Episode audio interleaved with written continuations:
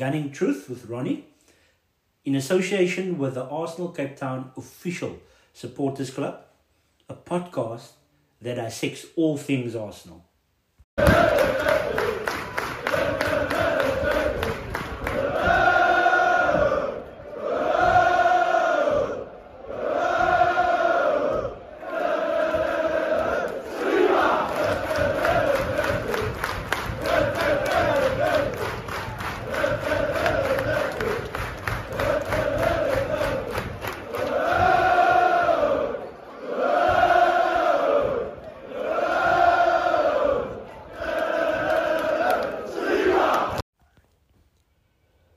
A very personal blue day at Stamford Bridge last Sunday, where Arsenal came away with a vital three points to go back on top of the Premier League after Man City scraped a 2 1 victory over Fulham.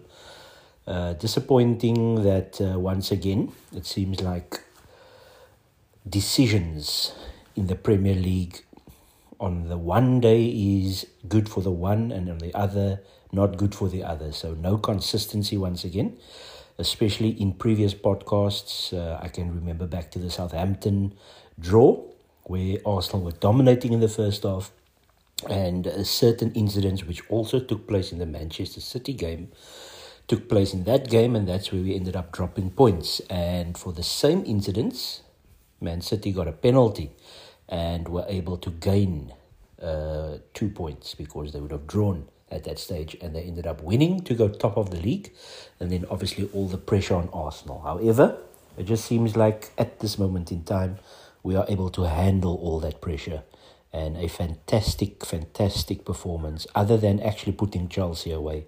One of the most comfortable 1 0 wins that you will ever see. Obviously, we've had the little personal issue with our former club captain, Pierre-Emerick Aubameyang, who obviously left us for Barcelona and then not even seven months later uh, ends up at Chelsea. So uh, obviously, clearly, uh, obviously you have to look after yourself as a uh, professional sportsman. But uh, there's just certain mercenary type traits which I've never actually respected. Obviously, when he joined Arsenal, was one of my favorite players at Dortmund when I used to follow uh, the Klopp Dortmund, and uh, obviously always liked him, always followed him. But uh, obviously there were all this mumblings of uh, the off the field Aubameyang, and obviously while he was scoring goals for us, uh, all those things took a backseat. But uh, when it obviously started drying up the goals and there wasn't work ethic anymore, then all those things that you hear about in the press became prevalent in the sense of uh, issues, late coming, and all those type of things that ended up, you know, uh, alienating him from the management of Arsenal. But that's neither here nor there. He was awful, got substituted. Obviously, the Arsenal away fans uh, basically uh, chanted some really funny chants at him during the game. But uh, all in all, it's not about him, it's about the Arsenal and going back on top once again after a very, very good performance. A performance of a team that is seen as I don't know if we are still the youngest. Uh, some stats say we're the youngest squad, and some stats say we're the second youngest squad. But I'm going to go with we're the youngest squad, and the level of maturity that we've shown up until this point, while pundits and naysayers continue to write us off. Uh, to be fair, I obviously have my own thoughts on where I think we will go, just based on certain things that I'm seeing in the weekday when we are having to change the team. And obviously, those results are all for there to see. Uh, you can be as positive as you want when you look at the league table. But the problem is, uh, I'm one of those few people that have actually analyzed what a World Cup can do for you from a positive standpoint and a negative standpoint. The fact that Arsenal are in a new territory, and obviously we still have one more game to go to obviously uh, uh, say that we are going top of the league going into Christmas or going into the World Cup. But uh, there are certain things that I want to talk about in this podcast as we go ahead uh, into the podcast uh, with regards to my feelings uh, on what is going to happen in the future. And I can actually divulge or analyze those type of things, uh, a, a deep dive, as I like to say, in podcasts during the World Cup. But for now, uh, very happy with the win. We controlled the game. We were able to defend well. That was very important. So fullbacks defending well, midfield defending well, uh, and obviously making the job a little bit easier for our two centre backs. So yes, your centre backs are good or can be good. Uh, especially if you compare what we had in the past. However, you still need your fullbacks to work well with them and also with the structure of the team where we've got uh, uh, one uh, fullback that drops into midfield and allowing uh, our midfielders to obviously push forward. So we've got this very, very intricate way of playing, whether we attack or defend, and it's vital for our midfielders centrally to protect our centre backs as well because one of those fullbacks will be pushing forward. It's obviously impossible for both to push forward at the same time because the ball is on one side of the field. But there are intricacies when it comes to defending and setting up the team from an attacking standpoint. And all of those things is why I say Arsenal controlled the game very well. Obviously, Chelsea has a very, very expensive squad. If you go through that starting lineup, then you will notice big, big, big transfer fees. However, the player that was free and the oldest on the field was actually the best player for Chelsea. However, Arsenal controlled the game once again from defence all the way through midfield as well as our attacking quarters. However, I felt that it was once again a little bit scratchy. And when I say scratchy, we could have done much better in terms of what the end result was, just due to the fact that we scuffed at certain shots and uh, we weren't clinical, we weren't sharp. And that is actually quite strange because normally we tend to struggle at uh, Stamford Bridge, not the last four seasons, because it's nine total, three wins and a draw under Arteta at Stamford Bridge. However, it just seems like the other wins we were a little bit more clinical. We had less chances, less ball, less control. However, uh, just for some weird and strange reason, we weren't able to really finish them off. It, it, it felt like a 3 0 or 4 0 type of a game. But uh, unfortunately, we weren't quite sharp enough up front. Uh, Martinelli, Saka, Jesus worked hard. They were excellent. They pushed back Chelsea's wingbacks. However, uh, still only one goal and a scrappy-ish goal from a corner where uh, Saka was actually struggling with his delivery, but a very, very dangerous ball in and yeah, Cucurella just held on to one of the Arsenal players and the ball obviously passed him and uh, Gabriel Magalhaes was able to get the ball into the net. And it was quite amazing to see the Arsenal players running all as a group past Aubameyang. It's actually amazing that there weren't clearer imagery to that moment. I'm sure there's something that we can find on Getty Images, whereby uh, some imagery of Arsenal players running past a dejected Pierre-Emerick Aubameyang as we were celebrating this 1-0 victory. Uh, one thing that I also want to name uh, on this victory is the, the social media fan view the differing social media views when it comes to performances in this game. Obviously, everybody's very happy that we won the game. Everybody's happy that we top. However, as I've mentioned in one or two podcasts as well, and it's a theme that uh, obviously we are in, a, you know, a different sort of moment as the European managers used to say, the moment that we are in and uh, we're obviously not used to being top of the log or close to the top uh, in the sense of points at this stage, and obviously with who we're competing with. We are obviously all aware of the strength of Manchester City. We are aware of the fact that they basically push for 90 points every season, and it's going to be so tough for us to get there, even though the trajectory seems like we can get close to 90, uh, eight, anything between 80 and 90. However, once again, you have to take into account all the factors. You don't know what's going to happen post World Cup. Uh, you don't know if Arsenal's going to spend and spend in the right positions because there's also a squad problem that we've got.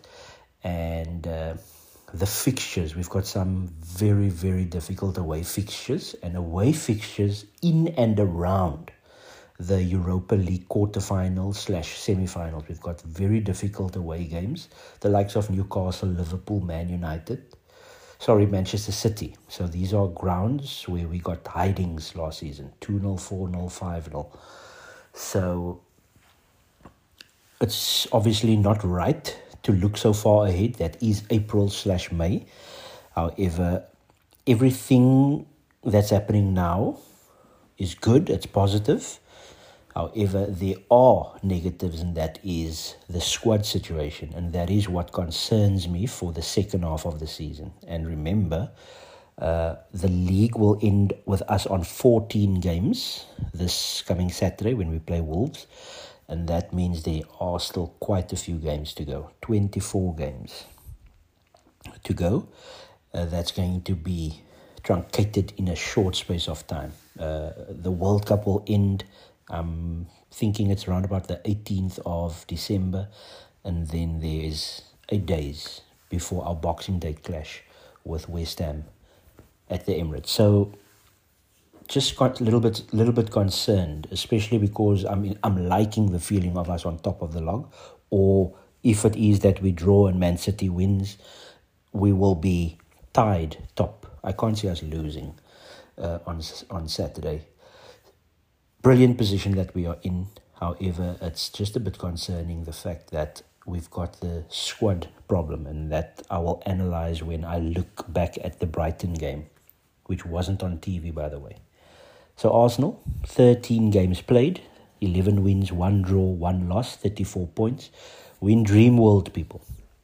Man City, 2 points behind us, 13 games played, 32 points. And then we've got Newcastle United. They are here to stay, people. 14 games played, 27 points. Spurs in fourth, 26 points.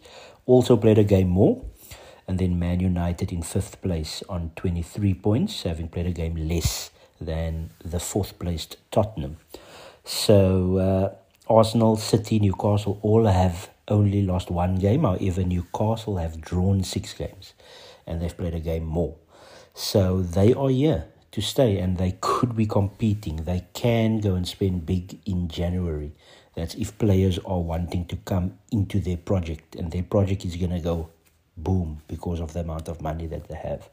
So, Arsenal top of the log. We play Wolves next. I will preview that in this podcast. Up the Arsenal.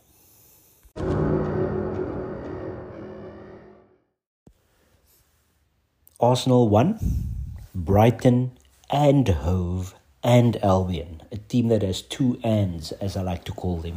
Three. Very disappointing Carabao Cup game. Uh, I personally am not too fussed because I've been moaning and mentioning fixtures since the beginning of the season, and obviously we know the World Cup is there. We know there's been games postponed. We know that our squad isn't strong enough. And how is it that we can expect with a squad that is not doing so well when we change the team to beat high flying Brighton. The one concern I had was the most important defensive midfielder was playing at centre back, Caicedo. Trossard weren't there. They made seven to eight changes. So it's concerning that a changed Brighton team was able to relatively easily beat Arsenal or Arsenal's changed team, the team that's been playing every week in the Europa League and obviously not performing. So there's obviously concerns with the squad situation. I do feel holistically I'm okay to not be in the Carabao Cup. Uh, one or two people said maybe it shouldn't even have taken place this season just due to the congested nature of the upcoming fixture list, especially after Christmas. So a lot of games happening there. I think the next round of the Carabao Cup actually kicks off the post World Cup season. So, absolute madness. Imagine having to play a big team away from home, maybe a Liverpool at Anfield, couple of days after the World Cup. Let's say an Arsenal player or Arsenal players nation won the, won the World Cup. And then a couple of days later, obviously they wouldn't have played. They would have been given a couple of days off, I'm sure. But uh, it's, it's just not sustainable. And what makes it more or less sustainable is the performance of the players that's coming in within our spine. So, first of all, this game wasn't anywhere in the world on TV. Uh, I found it very difficult to engage positively in the game. Uh, I was able to listen on Arsenal.com, the, they had live commentary. Now, what I couldn't understand, they had the live break uh, what they call it. I don't know what they call it, but it's a show that uh, the Arsenal media team has. Generally, that they have it on the .com website before games. The breakdown. It's like a little preview show to the game. They had it on YouTube, and thousands and thousands, possibly millions, was able to view it without any lagging issues. It made no sense to me that they couldn't show the game on YouTube. There is the Women's Champions League that is on DAZN. Uh, there is the Women's uh, Primera Division, so that's the Spanish La Liga, the women's version with no lagging issues on YouTube. You can watch it in up to 1080p. I don't know if it's in 4K. So I don't know what is it so difficult about putting these games. I, I it can't be about money.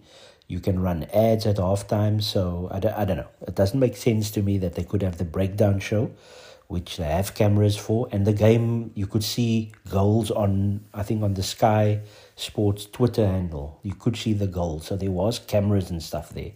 So it made no sense that they couldn't show the game, but it was clearly a game to be forgotten.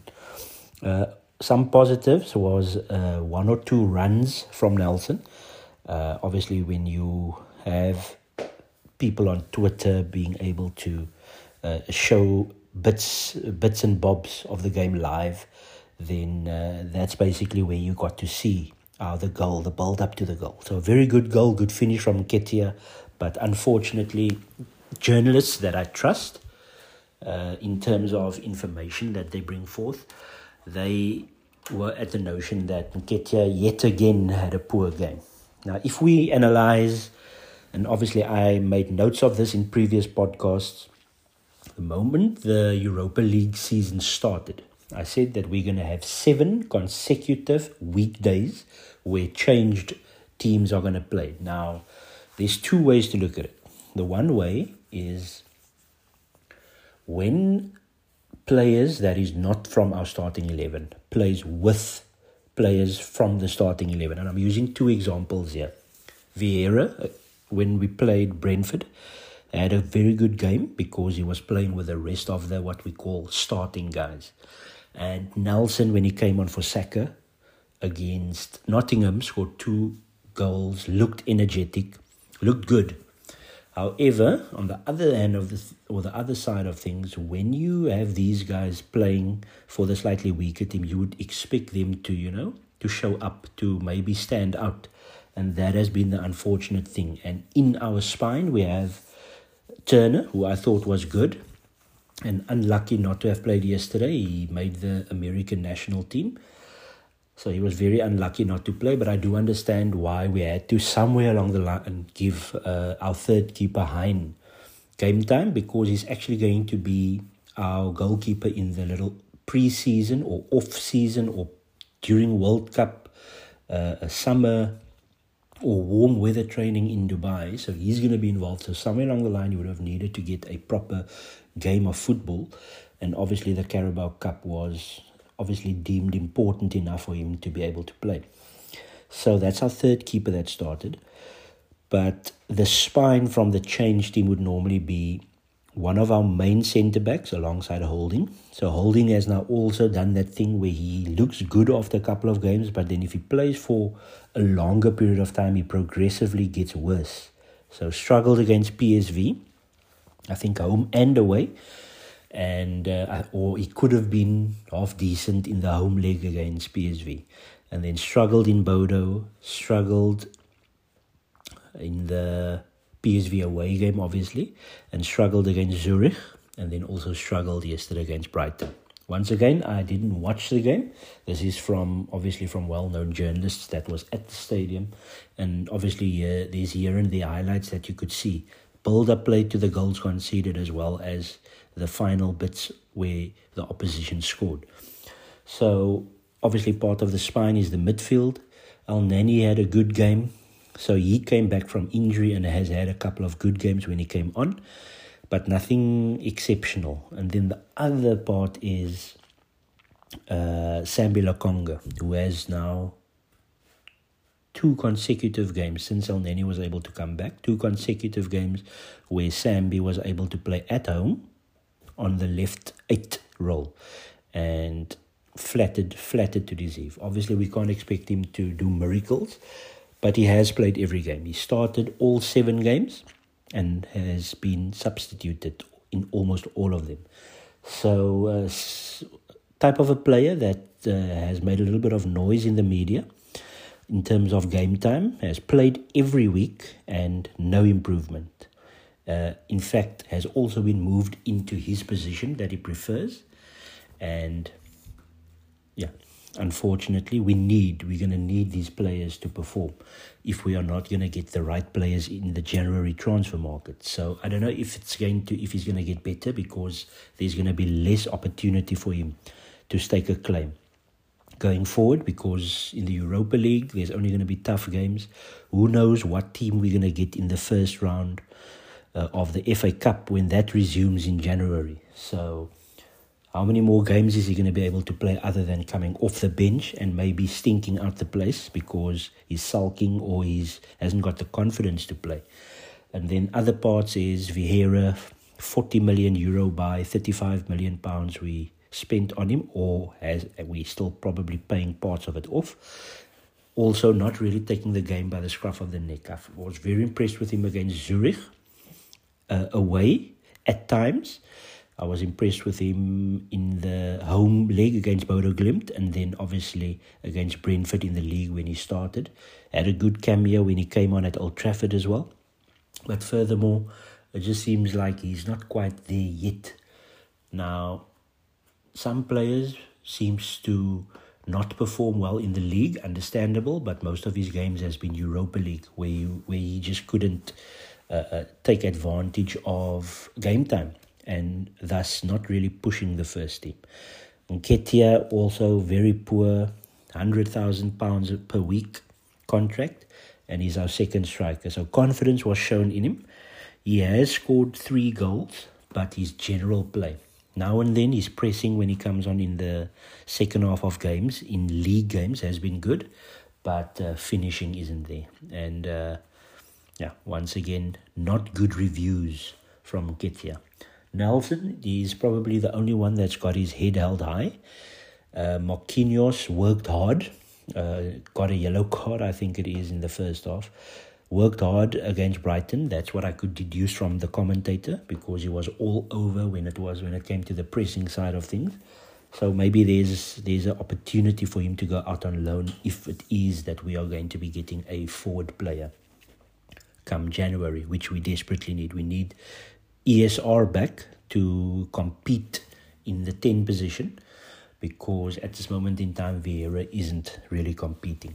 And also Arteta said post match there hasn't been a preseason for Vieira, came with a moon boot to preseason. He obviously still needs to bulk up or be physically stronger for the Premier League.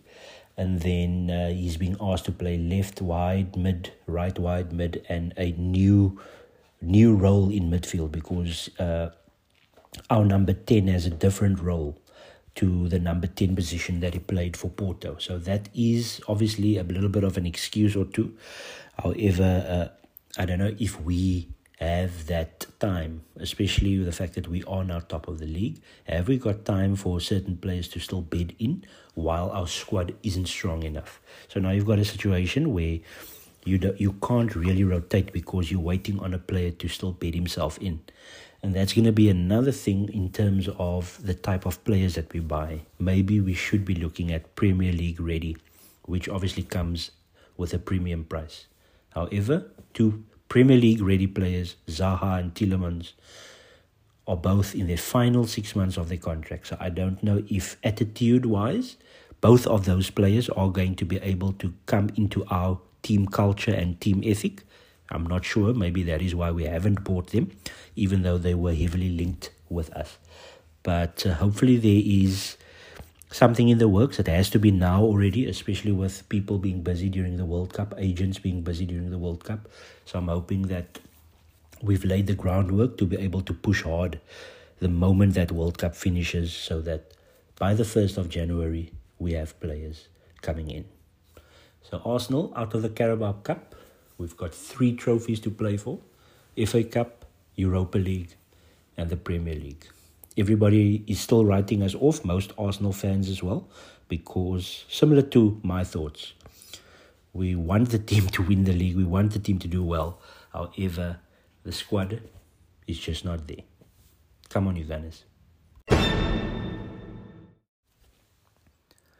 Back to our women's segment, and uh, to my dismay, after stating last week that uh, the international break is happening, all the apps that I follow that's supposed to give me the proper information seems to have indicated that the international break would have been the last weekend. However, there was another match day week in the Women's Super League. And as I'm busy doing this podcast, it's now the Women's International break and not last week. So Arsenal women played on Sunday afternoon at Leicester, where Arsenal was able to comfortably beat the bottom team in the WSL 4 0 victory, which obviously gave Arsenal their 14th consecutive w, WSL victory, which obviously last week they already uh, have the record on their own. So that's 14 consecutive games, with Arsenal after six games now being solely out front. Well, Chelsea has played a game more, also on the same points, because Chelsea went on to beat Manchester United away from home in the top of the, the table clash, you can call it, because Chelsea was third and Manchester Manchester United was first. However, with Arsenal beating Leicester away from home last week, Arsenal are now top of the log. Six games played, six wins, 18 goals scored, only one conceded. A silly mistake against West Ham, ladies. The only goal Arsenal have conceded so far. Chelsea also on 18 points, but they played a game more. And then Man United in third place, 15 points. Obviously, their first loss took place to Chelsea last week. So uh, the international break is taking place currently, and Arsenal are hosting Man United ladies at the Emirates Stadium next week after the international break. So when they come back, apparently 30 to 35,000 tickets have been sold already. So the Emirates will be pumping again, like it was for when we played Tottenham and we had over 40,000, close to, yeah, I think it was 50,000. I still made a podcast about it. Oh, uh, so hopefully they can get over 40,000 fans in. It's obviously going to be in and around the World Cup weekend when that game takes place. So obviously with Arsenal being top, they obviously want to continue that. And at home at the Emirates Stadium against a Man United ladies team that started excellently. However, they lost their first game of the season to Chelsea at their home ground. So, once again, exciting times ahead for Arsenal women after the international break. They also then, post the Man United game at the Emirates Stadium, go to the Turin or the Juventus Stadium to play Juventus women in the Women's Champions League. So, I'll preview that when it does take place. But Arsenal, top of the league in the men's and top of the league in the women's 18 points after six games, 100% record, only one goal conceded, and 18 scored with an average of three goals per game. So the women looking good. And then the under 21s, they are also still top of the log after beating Everton 3 1. Arsenal, Liverpool, and Manchester City all played 11 points, all separated by one point each. So Arsenal 23 points, Liverpool 22 points. Manchester City 21 points, and then Chelsea have played a game more, 12 points sorry, 20 points in the 12 games. So very interesting Premier League 2 taking place with all the big teams battling it out in that top four position. Obviously, one loss, and you can be as low as fourth. And if you win, especially against a big team, then you can actually have a little bit of a gap there. So the tw- under 21s doing well. The under 18s, unfortunately, led by Jack Wilshere, uh, drew a very exciting 3 3 game. But uh, once again, the same problems as when I started talking about the under 18s. They tend to concede first and then they have to keep on having to push back. Uh, Nwaneri was phenomenal in this game as an assist and a goal. However, Arsenal are out of the under 18 cup where they have a little bit of a group stage situation, and Arsenal obviously drawing a few and losing one. I think they drew two and lost lost one. So they are struggling to not concede goals under Jack Wilshere, but they are obviously pushing in the sense that they've got under 16s, under 17s coming, and then their best players tends to play for the under 21s. So it is very tricky, the under 18s, in terms of getting a couple of results together. But that's the only part of the whole Arsenal pyramid that seems to be struggling a little bit at this moment in time. The under 21s top the men's Europa League team top, the men's team top, the women's team top, and the women's team top of the Champions League group as well. So everyone's top except the under 18s. Top of the table. Come on, you Gunners. So I'm going to end off this week's podcast with a quick look at our game against Wolves on Saturday. This is the first Saturday game in absolute, it could be two months. Uh, I honestly can't remember. I think it could have been Liverpool. No, we played Liverpool on the Sunday. We played Tottenham on the Sunday. It's been a while since Arsenal last played on a Saturday and a Saturday evening as well. Same time as the national world champions rugby team, as a couple of my friends have pointed out, that the Boks are playing the same time as Arsenal. And the Boks are playing at the same venue where the other day Marseille lost to Tottenham, where we had a bunch of Arsenal players on the same field where the Boks are playing, messing up Kolasinac, Guendouzi, Tavares. So uh, quite an interesting evening this Saturday. However, the eyes are all on the table-topping Arsenal Football Club. Hopefully, no real injuries. Uh, that's going to lead up to the game. Obviously, at the time of the podcast, there's been quite a few of our players that's been selected for their World Cup teams. So it's quite exciting times for our players. Uh, Tomiyasu was the first one to be named in the Japan team. He's currently dealing with a lower leg issue, the same issue. I think it could be calf related. Obviously, last season he was out for an extended period of time, both calves getting injured through various stages of last season. However, Arteta and the medical team are confident that he will make the World Cup. And then the Brazilian team got announced. Unfortunately for Gabriel Magalhães, he wasn't able to make it. Two out of form, one very old and one young players were chosen ahead of him.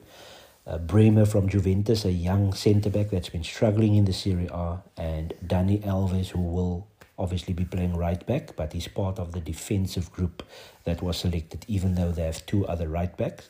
So he was selected probably for experience as well. So disappointing for Gabriel Magalhães, however, an exciting time for Gabriel Martinelli and Gabriel Jesus, both selected for the Brazil national team. The way that Brazil play under Tite, it's unlikely that we will see Martinelli get much game time. He could, but they've got so many wingers and so many wide forwards that it's going to be tough. And Richarlison of Spurs tends to play up front uh, uh, ahead of two attacking wide players and Neymar. So it will be tough if to see Jesus playing, and obviously Tite trusts Richarlison, and Richarlison has been doing well for Brazil, scoring lots of goals for them. So it'll be tricky to to hear or see Gabriel Jesus uh, especially, it will be tricky for him to get into the starting team, but he will fight hard on the training pitch. Uh, the Belgian team was announced, and obviously, no Sambi Lokonga. He obviously clearly hasn't got a good relationship with the manager. uh, Martinez, and obviously he hasn't been performing in the weeks where he's had opportunities, uh, unfortunately for him. The England team got announced, and very exciting news for Ben White, Benjamin White, I should say, Bukayo Saka, and Ramsdale. Once again, highly likely that only Saka will start. However, I feel that uh, Ben White has been brilliant, so I would actually play him at right back for England. Uh, a lot of people are saying he should be joining Stones as centre backs, but I feel he's been excellent as a right back, so they should use him as one. Uh, I don't know if they'll play three at the back or if they are going to go with a back four. That's Southgate's problems. Other players that's made it, obviously William Saliba making the reigning, defending, undisputed world champion squad. So very happy for him. And then obviously Granit Xhaka, the captain of Switzerland. So that's actually quite exciting for him to see. So Japan, Tomiyasu, Brazil, Jesus Martinelli, Switzerland, Xhaka. Who else was there? Uh, England, obviously three players, Ramsdale, Saka and Ben White. And then we obviously had the national team of the United States, not Tina Turner anymore, Matt Turner making the United States squads. And then some other tidbits in the World Cup squads, uh, former players. We've got the likes of Aaron Ramsey who for Wales. Uh, you've got, I can't think of, yeah, France. They've got Guendouzi actually made the World Cup squad. Can you believe it? So Guendouzi for France. And then there was another former Arsenal player. Uh, yes, uh, for Germany, we have Serge Gnabry Unfortunately, uh, Bernd Leno didn't make it.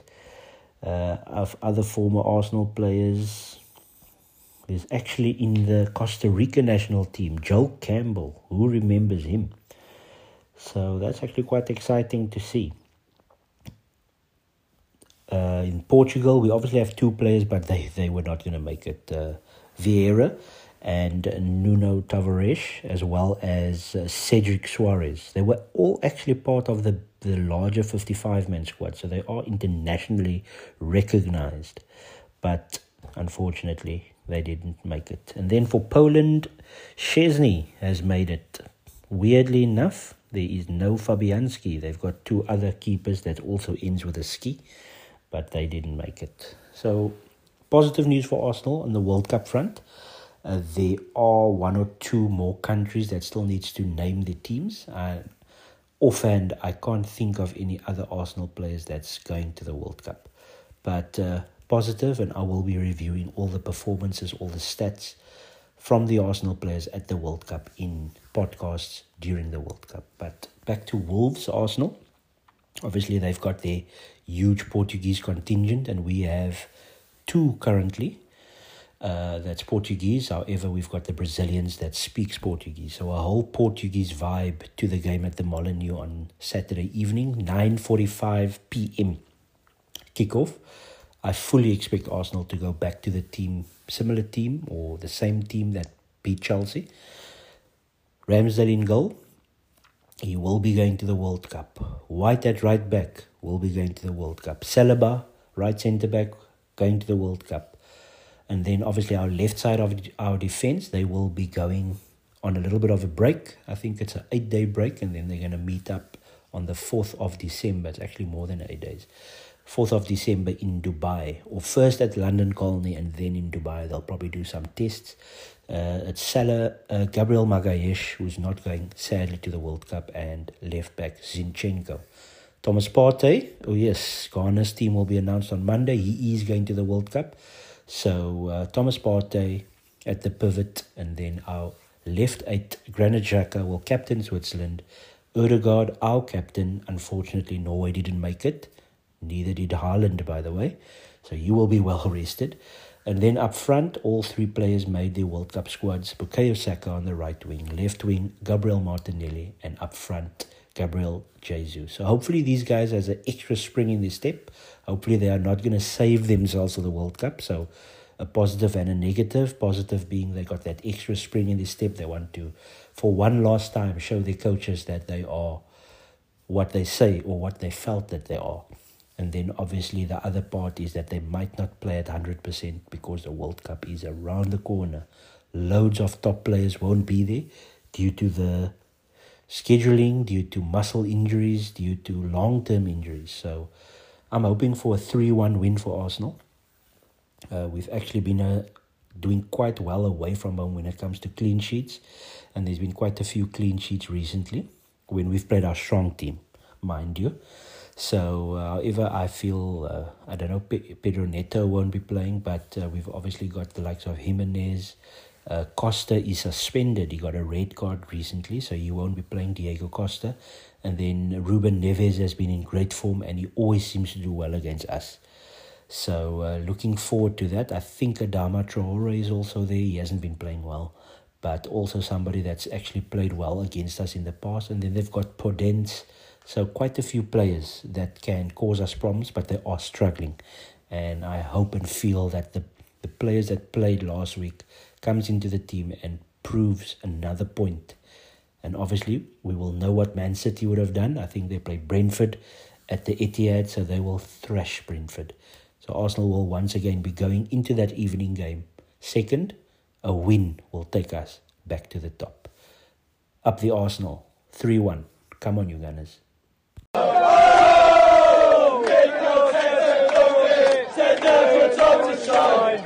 God's collecting gabbies. They're going to make you mine. They say he walks on water and turns it into wine. Oh, I believe in Jesus. He loves all on the line. Oh, yeah, content and golden. So now's your time to shine. There's no collecting gabbies. They're going to make you mine. They say he walks on water and turns it into wine. Lord.